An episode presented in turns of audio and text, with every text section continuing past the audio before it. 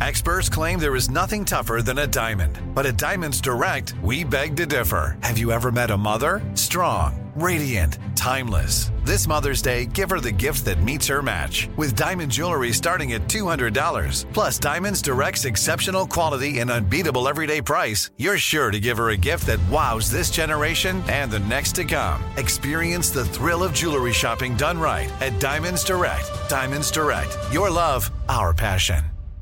Enjoy all your favorite sports like never before at BetMGM. Signing up and playing is so easy. Simply sign up using code Buckeye and receive up to $1,500 back in bonus bets if you don't win your first bet. When you register with BetMGM, you can get instant access to a variety of parlay selection features, live betting options, and the best daily promotions in the business. And with BetMGM at your fingertips, every play and every game matter more than ever. Place your moneyline, prop, and parlay bets with the king of sportsbooks today. Sign up using code Buckeye and receive up to $1,500 back in bonus bets if you don't win your first bet. That's right, up to $1,500. Again, sign up using code Buckeye and receive up to $1,500 back in bonus bets if you don't win your first bet. BetMGM and GameSense remind you to play responsibly. 21 plus and present in Ohio. Subject to eligibility requirements. Rewards are non-withdrawable bonus bets that expire in seven days. Gambling problem? Call 1-800-GAMBLER in partnership with MGM Northfield Park. That's 1-800-GAMBLER. What's up? This your boy Lil Duval, and check out my podcast, Conversations with Unc, on the Black Effect Podcast Network. Each and every Tuesday, Conversations with Unc podcast feature casuals and in-depth talk about ebbs and flows of life and the pursuit of happiness. Unlike my work on stage, I tap into a more serious and sensitive side to give life advice and simply offer words of encouragement, yet remind folks to never forget to laugh. Every Tuesday, listen to Conversation with Unc, hosted by Lil Duval on the Black Effect Podcast Network, iHeartRadio app, or wherever you get your podcasts. Presented by AT&T. Connecting changes everything. I'm Katya Adler, host of The Global Story. Over the last 25 years, I've covered conflicts in the Middle East, political and economic crises in Europe, drug cartels in Mexico. Now I'm covering the stories behind the news all over the world in conversation with those who break it. Join me Monday to Friday to find out what's happening, why, and what it all means. Follow the global story from the BBC wherever you listen to podcasts.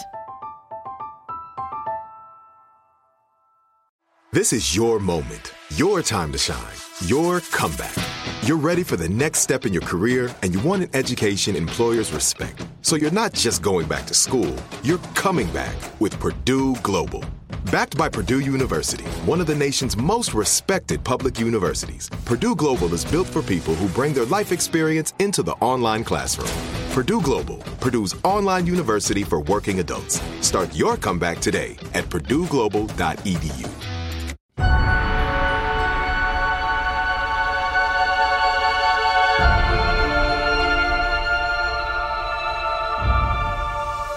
This is Lee Habib, and this is Our American Stories. And we tell stories about everything here on this show, including yours. Send them to ouramericanstories.com. They're some of our favorites. Blair Linne's personal story of growing up without a father at home reflects the experiences of millions of Americans. Blair beautifully told her story in her book, Finding My Father, and she's here to share it with us. Here's Blair Linne. The section on my birth certificate reserved for my father's name is blank. After my mother found out she was pregnant with me, she actually decided that she wasn't going to keep me.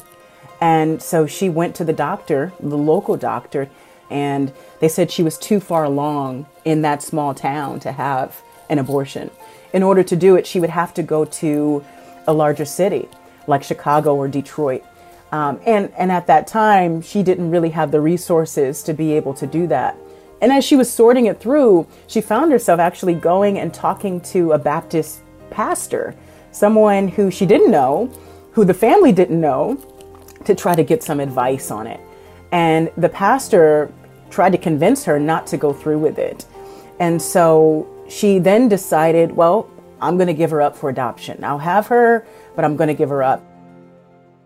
And so when she had me, she actually went to the hospital alone because my grandmother, Mama, her mother, wasn't happy that her daughter had had or was going to have two children out of wedlock.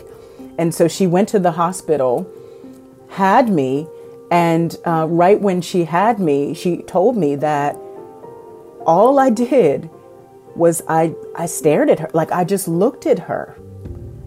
It's like I couldn't take my eyes off of her. And she's told me this story many times how that resonated with her. And then uh, the doctor came in and, and talked to her. The doctor looked at her and said, You don't look like the type of woman who would give your child away. And those things, I think the pastor's words and the doctor and maybe my gaze at her caused her to make the decision that she was going to keep me. My mother was 21 years old when she had me. And at that time, she had my sister at 17. So she was a single mother with two daughters. When I was three years old, she decided to move us from our small town in Grand Rapids, Michigan, to Los Angeles, California. And she had the desire to raise two movie stars. Uh, actually, we had taken a, a Greyhound bus. We had a one way ticket.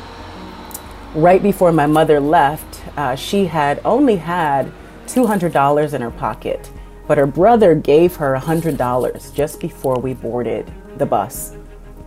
We got on that bus, headed to Los Angeles. My mother had never been there. We didn't know anyone there. We didn't have anything set up for us when we would arrive. But we went there and basically found ourselves in a shelter in Pasadena, California. Uh, we stayed there for a couple of weeks. And then my mother took us to Hollywood, where she got us a hotel for two days. And, you know, money was starting to run out at this point. She wasn't sure what she was going to do. So I remember us walking down, I think it was Sunset Boulevard, and we were trying to figure out what our next step would, would be. And I remember my mother telling us, I was three, my sister was seven, and she said, pray.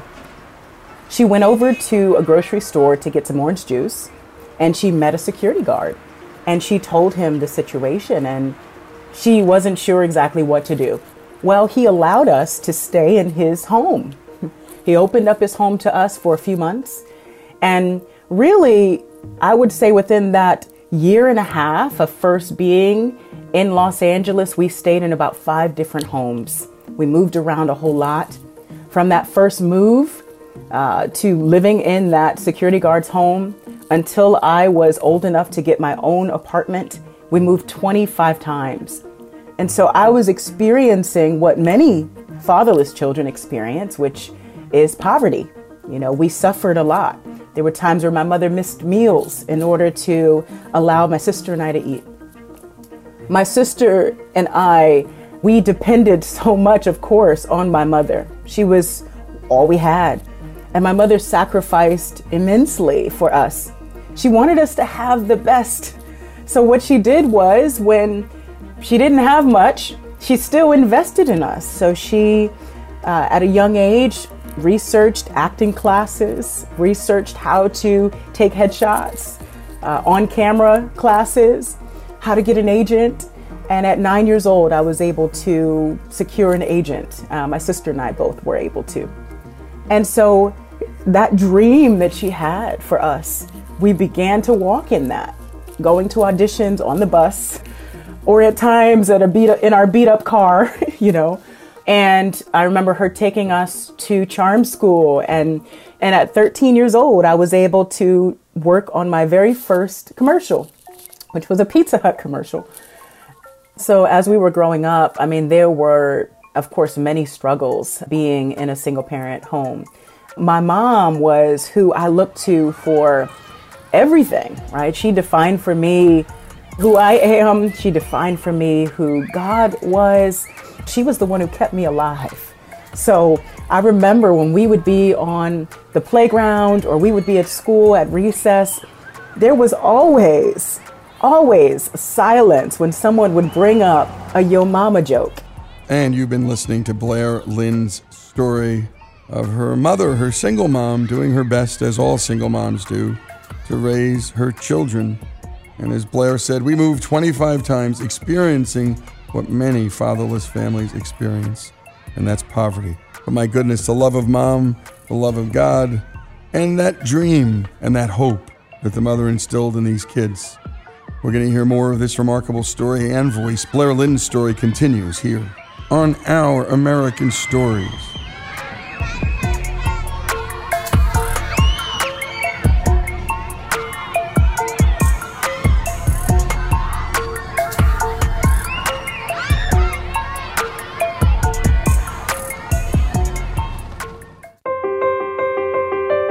Folks, if you love the great American stories we tell and love America like we do, we're asking you to become a part of the Our American Stories family. If you agree that America is a good and great country, please make a donation. A monthly gift of $17.76 is fast becoming a favorite option for supporters. Go to OurAmericanStories.com now and go to the donate button and help us keep the great American stories coming. That's OurAmericanStories.com.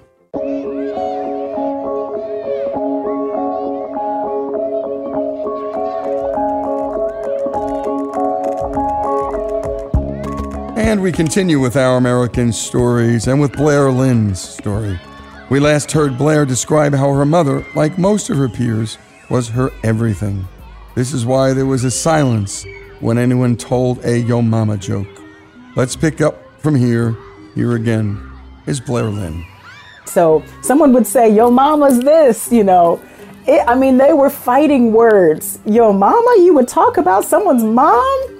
And I, I, don't remember people talking about your daddy jokes. Like that wasn't a thing. But your mama, that definitely was something that would cause someone to get into a fight, as they would say, to put on the Vaseline, take the earrings off, and be ready to tussle. And I wonder if a big part of that is because so many of us in my community, being raised in South Central Los Angeles, so many of us were raised by our moms. There were some dads around, but for many of my friends, it was the mom who was holding down the fort, who was taking care of their children without the presence of that father there in their life.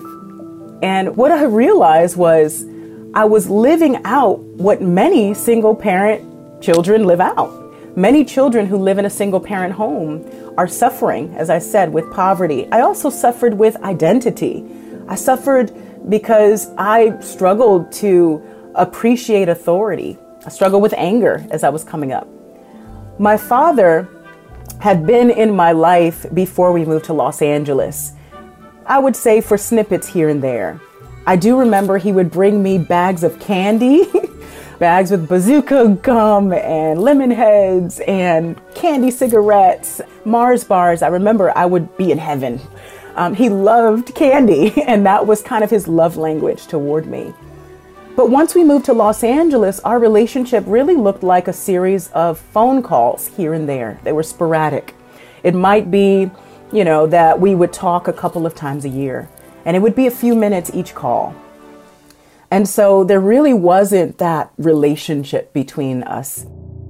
You know, so just around the corner from me, there was a street gang, the Black P-Stones, uh, which was a blood gang. And I remember these young men beaming with pride because of their gang affiliation, but I didn't see that same smiles, you know, I didn't see the same joy when they were told they were going to be a father. So I remember there were times where many friends of mine were, yeah, just like me, being raised, if not even by their their mother or by their grandmother, uh, because they didn't have their father. The father was missing from their lives. So when I was 13, uh, my mother actually sat us down, my sister and I, and told us that she was pregnant. And when she told me, I mean, of course, we were in shock because, for one, my mom at that time, I didn't know that she was dating anyone. And so it was a shock to my sister and I. But my mother's belly began to expand, and she soon found out that she was actually going to have a boy. And I was so excited for her because actually, as harsh as it may seem, I remember her sharing with me she wanted me to be a boy. And so when she expressed that, I knew that that was what she always wanted. So I was beaming with pride. I would be a big sister. And so uh, my mother had my brother. And when she had him, I, I was there. I remember going to the hospital, and it was crazy because when we went into uh, the hospital, you know, you go to registration, and they only allow you to have one guest. Well, here's my mother. She's a single mother. She has two children. And so they told her, you can only have one guest. She says, Well, I have two children. So if you can't accept my two children, then I'm leaving. Now, I don't know where my mother was going to go. She's about to give birth, but she stood up, you know, for her children and said, This is what I have, you know. And so they said, Okay, okay. They basically changed the rule. You can come. And so we came into the hospital. I went in and I watched my mother get a C section at 13. I remember it very vividly. And I remember holding my brother in my hands for the first time, just excited to have him in our family. And oftentimes in the morning, I would wake up. I would be the first one, you know, to hear his cry. I would run in to go and feed him and change his diaper. And I mean, just wanted to be the best big sister I could be. And this particular morning, I'd done that uh, just as usual. I then proceeded to go ahead and get ready for school. And it was, uh, you know, just like any other day. And um, when I was coming back from recess, I got a call to go to the attendance office. I said, okay. So got on the phone. And as I was on the phone, uh, I was told that my brother had died. And all I remember just screaming, no. That was all that I could get out, uh, was just screaming no through the uh, attendance office. And, you know, it, it was interesting because um, I didn't realize, even though I was living it out, that fatherlessness actually increases the infant mortality rate. So, not having a father in the home, you're twice as likely to have a child die, specifically an infant die, in your home. And so, you know, we were three children without our three fathers. And, and you know, we were just trying to grapple with this great tragedy, another tragedy uh, that we had experienced. And at 13, so I blame myself. My sister blamed herself. My mother blamed herself for our own reasons. But for me, I blame myself because I was the last one to actually lay him down on the bed. And uh, he died from SIDS. It was, it was interesting to realize now, looking back, that I was actually living out a statistic I didn't know even existed at the time. So, being raised in a single parent home, I would often you know, look at my mom and, you know, she was looked at as kind of the strong black woman, you know, the one who can handle it all. And I remember on Father's Day, I would often write her a thank you card. I would, you know, sign it out to her and, you know, try to express my appreciation from my young self. And that kind of is how our society tells us we should engage our mothers, right, who are single mothers, that they can handle it all, that, you know, they are to take on or can take on this father role. The reality is, my mother is my mother, right? She she's not to be my father. She can't take the place of my father, nor can he take her place, right? Mothers do what mothers do. Sometimes they'll take on the role of the father. But the reality is, I needed my father in my life. And as wonderful as my mother was, and all the sacrifices that she made, and you know everything that she did to keep my sister and I alive, she could never replace my dad. I still longed for him. I still needed him in my life to give only what he could. I, of course, at, at a young age, didn't fully understand the implications of not having a dad in the home. It really wasn't until I was 18. Some guys started to express interest in me, and, and so I started to question my identity. I wondered, who am I? And what do I look for in a guy? so I remember I wanted to have a conversation with my dad. I wanted to express to him how his absence had impacted me. But I was so afraid that if I did that, I might lose the interaction that we did have, that small interaction in those phone calls. But at 18, I had a conversation with him. I really faced my fears and I just told him, you know, I'm suffering. I'm hurt by you. I'm uh, you know, really struggling with you not being in my life. And I'm trying to sort through who I am. But I've been so afraid to share that with you. And what he did in that conversation was he shared with me his own fears. And you've been listening to Blair Linne tell her story. We've told quite a number of stories of the consequence of fatherlessness on boys, and we've told quite a number of stories on what it does to girls. And my goodness, you're hearing it straight from Blair Linne's mouth. I was living out what many children of fatherless kids suffer not just poverty, but identity, she said, and authority. This cuts across all racial lines. My wife did not have a father. And my goodness, it had grave consequences for her. He had played no part in her life. The reality is, I needed a father in my life. And by the way, she loved her mom, and her mom was a hero and did everything she could. But nothing can replace the love of a father. Nothing. The story of Blair Linne continues here on Our American Story.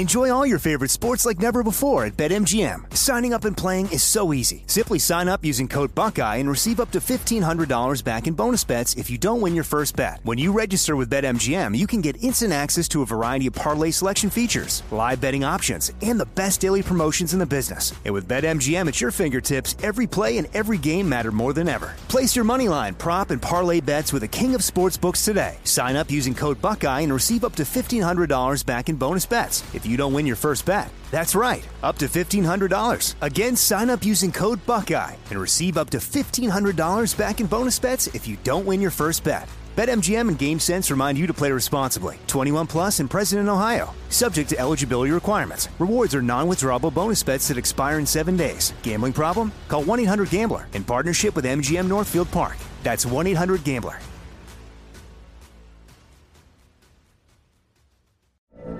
From BBC Radio 4, Britain's biggest paranormal podcast is going on a road trip. I thought in that moment, oh my God, we've summoned something from this board. This is Uncanny USA. He says, Somebody's in the house, and I screamed. Listen to Uncanny USA wherever you get your BBC podcasts, if you dare.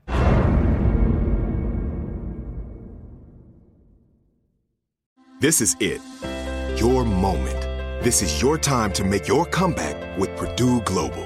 When you come back with a Purdue Global degree, you create opportunity for yourself, your family, and your future. It's a degree you can be proud of, a degree that employers will trust and respect. Purdue Global offers working adults like you over 175 flexible degree programs to meet your specific career goals. These include associate, bachelor's, master's, and doctoral degrees and certificates. Purdue Global degree programs range from nursing to business to communication and more. Whatever your interest, we have the degree that will move you forward. You have the knowledge, you have the experience. Now it's time to get credit for the work you've done and earn the recognition you deserve with Purdue Global, Purdue's online university for working adults. You know you're worth it. We do too. So don't wait another second to get the degree that will take your career to the next level. Start your comeback today at purdueglobal.edu. If a new house is on your wish list in the next five years, grow your savings faster and experience your dreams with an Ohio Homebuyer Plus account from Kemba Financial Credit Union. A savings account specifically designed to save for a new home where you can earn 7% APY, a $500 matching bonus, and a $1,500 mortgage closing cost credit. Learn more at Kemba.org. Offer expires March 31st, 2025. APY equals annual percentage yield. Restrictions apply. NMLS 292230. Equal housing lender. Federally insured by NCUA. The 2024 presidential campaign features two candidates who are very well known to Americans. And yet, there's complexity at every turn. Criminal trials for one of those candidates, young voters who are angry. The Campaign Moment podcast from the Washington Post gives you what matters. I'm Aaron Blake, and I'm covering my 10th election cycle. My colleagues and I have insights that you won't find anywhere else. So follow the Campaign Moment right now, wherever you're listening.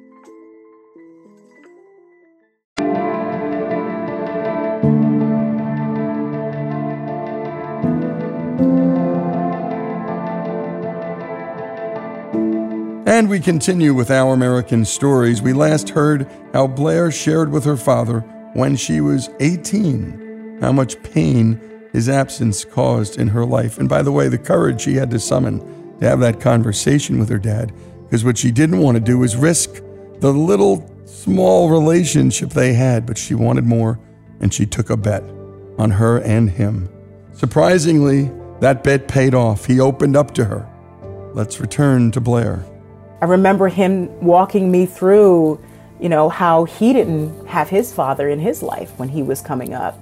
He was really repeating that same cycle, and he didn't know what to do. I saw my dad's humanity in that moment. And so it really changed how I engaged with him. And he started to seek to be more present in my life after that point. One thing that actually has been helpful for me, I remember uh, visiting the uh, Museum of African American History and Culture in Washington, D.C. I, I visited it three times. And honestly, I can't wait to go back because it's just, there's so much history. It's such a rich resource for African Americans, but also for Americans. While I was there, there is actually this ring by a reverend from South Carolina, Reverend Glennie. And they have the actual ring and they have his journal where he documented over 400 marriages. Now, this was a time where marriage was illegal because he was documenting this and actually holding these weddings during slavery. And so, you know, slaves were not legally allowed to marry, but yet many of them exchanged vows in a Christian ceremony. I remember um, Frederick Douglass, he, he says this in his book, My Bondage and My Freedom. Uh, he talks about the effects that slavery has had upon fatherhood and the family. He says, and I quote, slavery does away with fathers as it does away with families. Slavery has no use for either fathers or families, and its laws do not recognize their existence in the social arrangements of the plantation. When they do exist, they are not the outgrowths of slavery, but are antagonistic to that system. End quote. You know, so, you know, what he's saying is, yeah, that in order for someone to actually be married and to have family and to have a father, it is completely antagonistic to the system of slavery, right? We know so many families were ripped apart during slavery. As I've done my research, I've, I've come to realize that employment will actually increase the likelihood of a man marrying the mother of his child by eightfold. And then as you continue to go through history, then you have welfare, right? Which, uh, you know, was kind of heightened in the 70s and 80s. The welfare system came in and it was actually helpful to many families, feeding many hungry children. But one of the stipulations in order for you to be on welfare was that you could not have a man in the home. And there were these actual raids that happened, which enforced that if a man was found in the home, that they would actually take away that welfare help. And so it, it encouraged w- women to say, I don't want my man to be in the home. And they would often show up at random times at night and early morning, you know, to make sure that that wasn't happening. So this is an issue that impacts all of us. It's not just an African American issue. Well, fast forward to I was 22 years old. At this point, I began, I mean, I was doing commercials and television and did a film. But when I was 22, I actually started to see many parts of my life that I had tried to uphold. I tried to be so moral. I started to see some of that crumbling. I remember, you know, making choices and doing things that I said I would never do. I saw, even as I was a- acting, I saw myself compromising in ways I said I would never compromise. And at that time, I really was challenged with my faith. I had made a profession of faith when I was nine years old. I had said that, oh, yes, I want to know God. Um, but I really kind of went on to live a moral life. But when I was 22, a friend of mine talked to me about God and really began to challenge the profession I had made. And that was hard for me because it's often hard when someone challenges you. And it kind of put me in a low point in life. I was seeking and trying to figure out life and where God was. Uh, I remember even going and uh, meeting with a psychic, trying to figure out, you know, what is my purpose and who I, who am I? Uh, what should my next steps be? Well, the psychic kind of ripped me off. From he took the psychic took my money, took two hundred dollars of my money, and was nowhere to be found. So I was just left wandering and lost. And and so it kind of took me on this journey of reestablishing my faith. What does it look like? So, what I did, I, I, remember praying.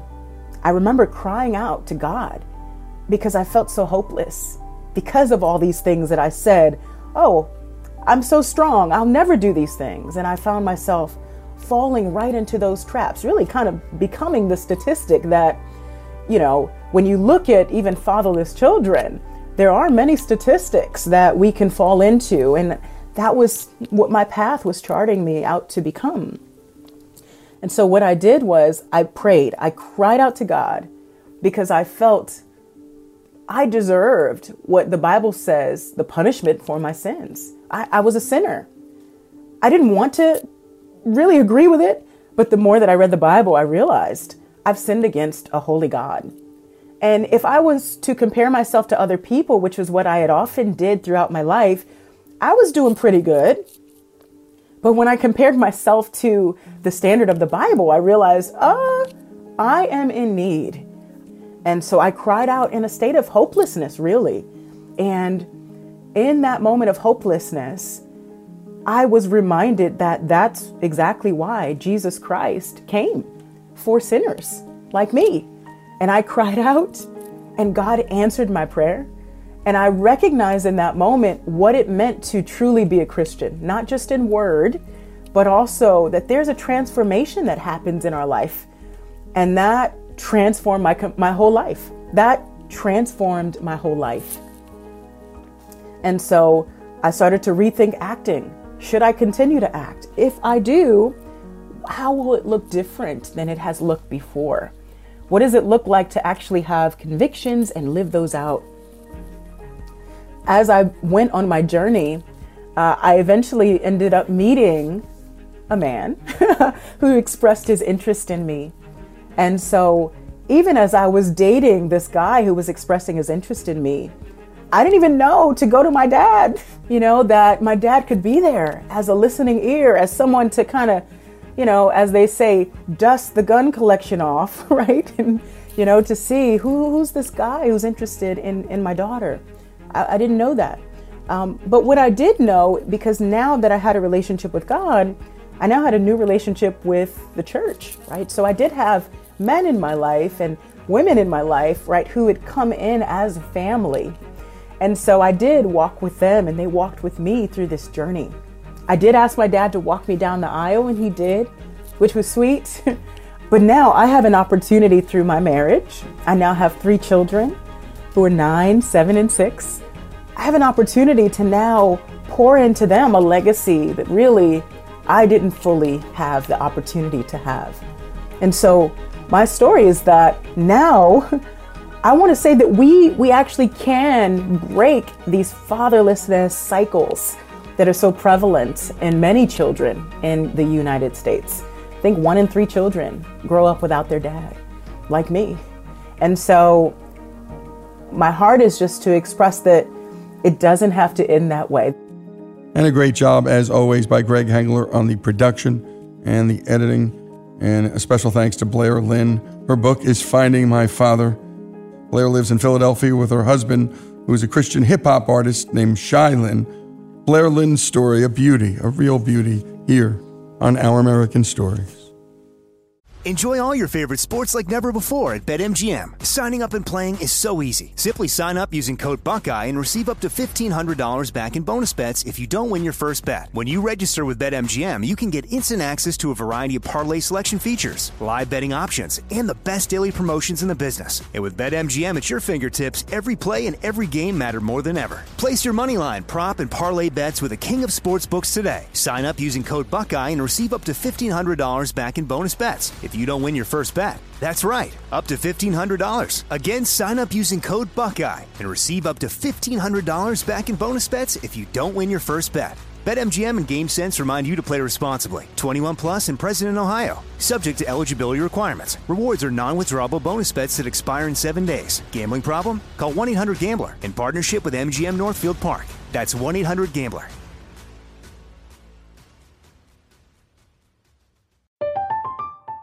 I'm Katya Adler, host of The Global Story. Over the last 25 years, I've covered conflicts in the Middle East, political and economic crises in Europe, drug cartels in Mexico. Now I'm covering the stories behind the news all over the world in conversation with those who break it. Join me Monday to Friday to find out what's happening, why, and what it all means. Follow The Global Story from the BBC wherever you listen to podcasts. This is it. Your moment. This is your time to make your comeback with Purdue Global. When you come back with a Purdue Global degree, you create opportunity for yourself, your family, and your future. It's a degree you can be proud of, a degree that employers will trust and respect. Purdue Global offers working adults like you over 175 flexible degree programs to meet your specific career goals. These include associate, bachelor's, master's, and doctoral degrees and certificates. Purdue Global degree programs range from nursing to business to communication and more. Whatever your interest, we have the degree that will move you forward. You have the knowledge, you have the experience. Now it's time to get credit for the work you've done and earn the recognition you deserve with Purdue Global, Purdue's online university for working adults. You know you're worth it. We do too. So don't wait another second to get the degree that will take your career to the next level. Start your comeback today at purdueglobal.edu. If a new house is on your wish list in the next five years, grow your savings faster and experience your dreams with an Ohio Homebuyer Plus account from Kemba Financial Credit Union. A savings account specifically designed to save for a new home where you can earn 7% APY, a $500 matching bonus, and a $1,500 mortgage closing cost credit. Learn more at Kemba.org. Offer expires March 31st, 2025. APY equals annual percentage yield. Restrictions apply. NMLS 292230. Equal housing lender. Federally insured by NCUA. The 2024 presidential campaign features two candidates who are very well known to Americans. And yet, there's complexity at every turn. Criminal trials for one of those candidates, young voters who are angry. The Campaign Moment podcast from the Washington Post gives you what matters. I'm Aaron Blake, and I'm covering my 10th election cycle. My colleagues and I have insights that you won't find anywhere else. So follow the Campaign Moment right now, wherever you're listening.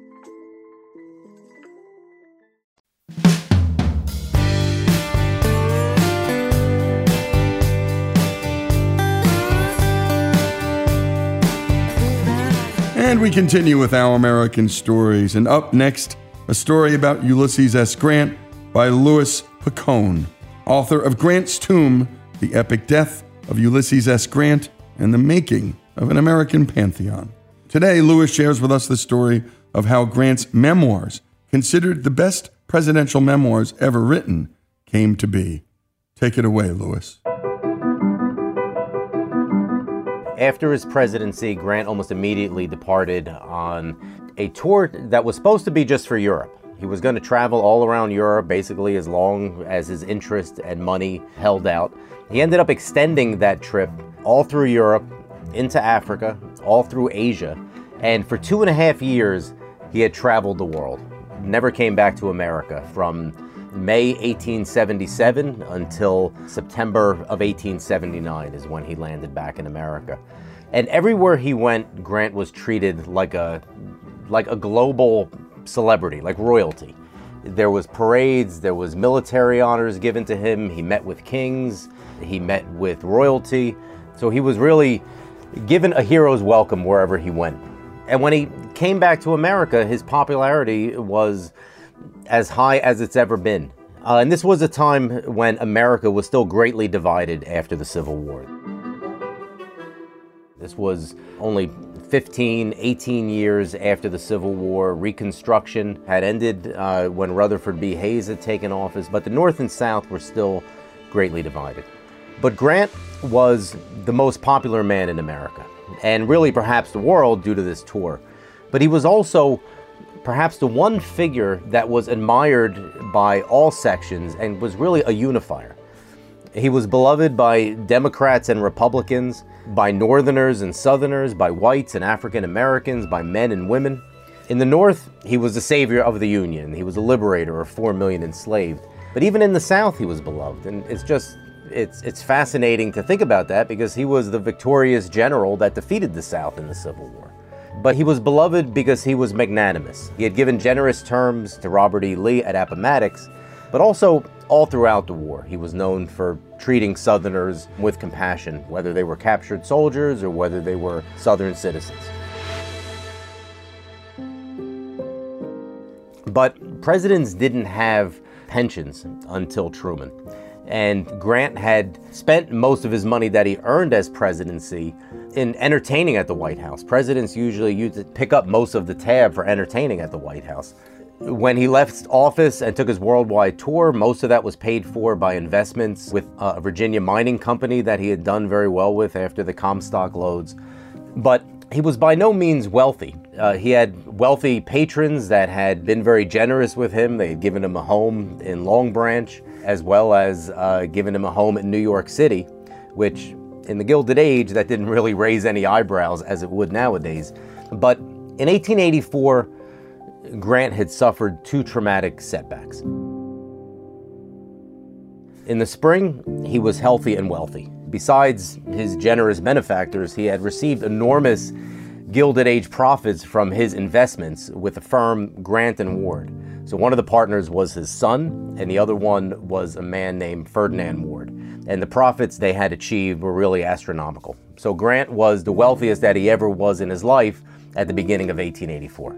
But by the fall, he was not only bankrupt, but he was mortally ill. He had found out that the investments were part of a Ponzi scheme, and Grant had gone almost instantaneously from being wealthy and having no concerns about money to now he was bankrupt. And not only bankrupt, he was deeply in debt. And then in October, just a couple months later, he was diagnosed with inoperable throat and tongue cancer, which at the time, a diagnosis of cancer was pretty much a death sentence. So Grant's number one concern at this point became to make sure that he didn't die leaving his family financially destitute. So Grant decided to publish his memoirs with the number one goal to raise that money for his beloved wife Julia and his children. By this point, Civil War memoirs had become somewhat of a cottage industry. They were very popular, and privates, all the way up to generals, were writing their memoirs and making profits. But Grant Grant was like the white whale. He was the victorious general that people most wanted to hear from, and publishing companies were after him to write his memoirs, uh, but he had always declined. Uh, he didn't consider himself to be a very good writer, and he didn't need the money before. But now, his situation had totally changed. So, immediately after getting that diagnosis, he went straight to the Century Publishing. Now, for years, Century Publishing had been after Grant to write his memoirs. Now, he had a relationship with Century Publishing over the years. He had written some, some small articles about individual battles. So he went to them. He didn't tell them why, but he said, I'm ready to, to write my memoirs. And they were thrilled. But they presented Grant with a publishing contract that was pretty much a standard contract at the time. It was the same contract they probably would have given any author that they'd worked with at the time. So Grant luckily didn't sign the contract. What he did is that he took the contract home. Now, by this point, Grant had developed a friendship with Mark Twain, who was probably perhaps the second most popular man in America at this time. It's kind of like a, an interesting friendship because Twain had actually briefly served in the Confederate Army. So, Twain came to visit Grant at his, uh, at his New York City brownstone, and Grant showed him the contract. Now, Twain had recently started his own publishing company which was Charles L. Webster and Company. Twain looked at the contract and was astonished that Century would have offered such a, a meager contract, such a standard meager contract to someone like Grant. So Twain had told him, Why don't you publish your book with my publishing company? I will give you a much better contract and really do as much as possible to guarantee that Julia was well taken care of after you died. So it turns out the first book that Twain's publishing company ever published was The Adventures of Huckleberry Finn. And the second book that he published was Grant's memoirs. Right away, Grant started to write, and as he was writing, his health began to deteriorate. Over the next eight months, he continued to write as he was in great physical pain. Soon he was struggling to swallow and his weight plummeted. He was struggling to speak. He got to the point that he could no longer dictate his memoirs. So he had to write his thoughts and his memoirs by hand. Uh, after a while, his doctors started to grow concerned that writing the memoirs were the only thing that were keeping Grant alive. They became his will to live. And, and this was really the final and perhaps the greatest battle of Grant's life to finish these memoirs with an impending death. So, after eight months of writing, he finally put his finishing touches on his memoirs on July 19th. And just four days later, Grant died. The entire country was basically on death watch with Grant. Once the press found out about Grant, about the fact that he was sick, which a family tried to keep it secret, the press had had some clues and they started to gather outside of his home. This became national front page news almost every day, where the public was kept apprised of Grant's health. And they knew he was writing his memoirs to gain this financial security. But the fact is, if the book wasn't good, it wouldn't have sold. There was no great revelations in the book. It's not like Grant had told anything that the public really wasn't aware of. But it was Grant's voice. It was his authentic, plain speaking voice, his humility, his humor that was in there that had never been conveyed by a president before and was just so much better than the other Civil War memoirs due to his perspective as the victorious general. I mean, it wasn't only considered a great Civil War memoir, it is widely considered the greatest presidential memoir or memoir by a president that's ever been written in history. And it's just fascinating because he'd never written before. He never wrote a book before. Well, it was the largest amount that had ever been earned by an author up until that time. No other author in history had ever earned what Julia had earned on, uh, on behalf of Grant. The royalties ended up being between about 420 to 450 thousand dollars. Now, in today's money, that's about 12 to 13 million dollars. What this meant was that Julia, who lived another 17 years after Grant, never had to worry about money for the rest of her life, all because of Grant's final battle in writing his memoirs. And a great job on the production by Monty Montgomery, and a special thanks to Louis Picone. His book, Grant's Tomb. Go to Amazon or the usual suspects and pick it up. What a life. And what a way to end life. My goodness. Looking at an impending death, pushing out a book that Mark Twain publishes. And my goodness, not a bad track record for Mark Twain, his first two Huck Finn and then Grant's memoirs. And by the way, pick up Grant's memoirs. You can't stop reading them. It's not like reading presidential memoirs today with five ghostwriters. Grant's memoirs here on Our American Stories.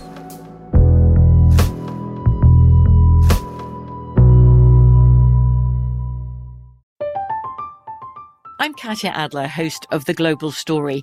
Over the last 25 years, I've covered conflicts in the Middle East, political and economic crises in Europe, drug cartels in Mexico.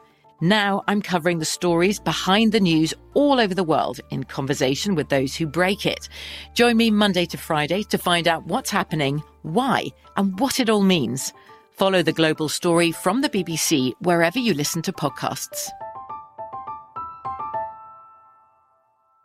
If a new house is on your wish list in the next five years, grow your savings faster and experience your dreams with an Ohio Homebuyer Plus account from Kemba Financial Credit Union. A savings account specifically designed to save for a new home where you can earn 7% APY, a $500 matching bonus, and a $1,500 mortgage closing cost credit. Learn more at Kemba.org. Offer expires March 31st, 2025. APY equals annual percentage yield. Restrictions apply. NMLS 292230. Equal housing lender. Federally insured by NCUA. It is Ryan here, and I have a question for you. What do you do when you win? Like, are you a fist pumper? A woohooer, a hand clapper, a high fiver. I kind of like the high five, but if you want to hone in on those winning moves, check out Chumba Casino. At ChumbaCasino.com, choose from hundreds of social casino style games for your chance to redeem serious cash prizes. There are new game releases weekly, plus free daily bonuses. So don't wait. Start having the most fun ever at ChumbaCasino.com. No purchase necessary. VGW. Void were prohibited by law. See terms and conditions. 18 plus. Xfinity has free premium networks for everyone this month, no matter what kind of entertainment you love. Addicted to true crime? Catch killer cases and more spine-tingling shows on A&E Crime Central. Crave adventure? Explore Asian action movies on Hi-YAH. Searching for something extreme? Check out skating, snowboarding, and more on Fuel TV Plus, the global home of action sports. And find crowd-pleasing bops on iHeartRadio's Hit Nation playlist. There's new free shows and movies to love every week. Say free this week in your Xfinity voice remote. This is Malcolm Gladwell from Revisionist History. eBay Motors is here for the ride. With some elbow grease, fresh installs, and a whole lot of love, you transformed 100,000 miles and a body full of rust into a drive that's all your own. Brake kits, LED headlights, whatever you need, eBay Motors has it. And with eBay Guaranteed Fit, it's guaranteed to fit your ride the first time, every time, or your money back. Plus, at these prices, you're burning rubber, not cash. Keep your ride or die alive at ebaymotors.com. Eligible items only, exclusions apply.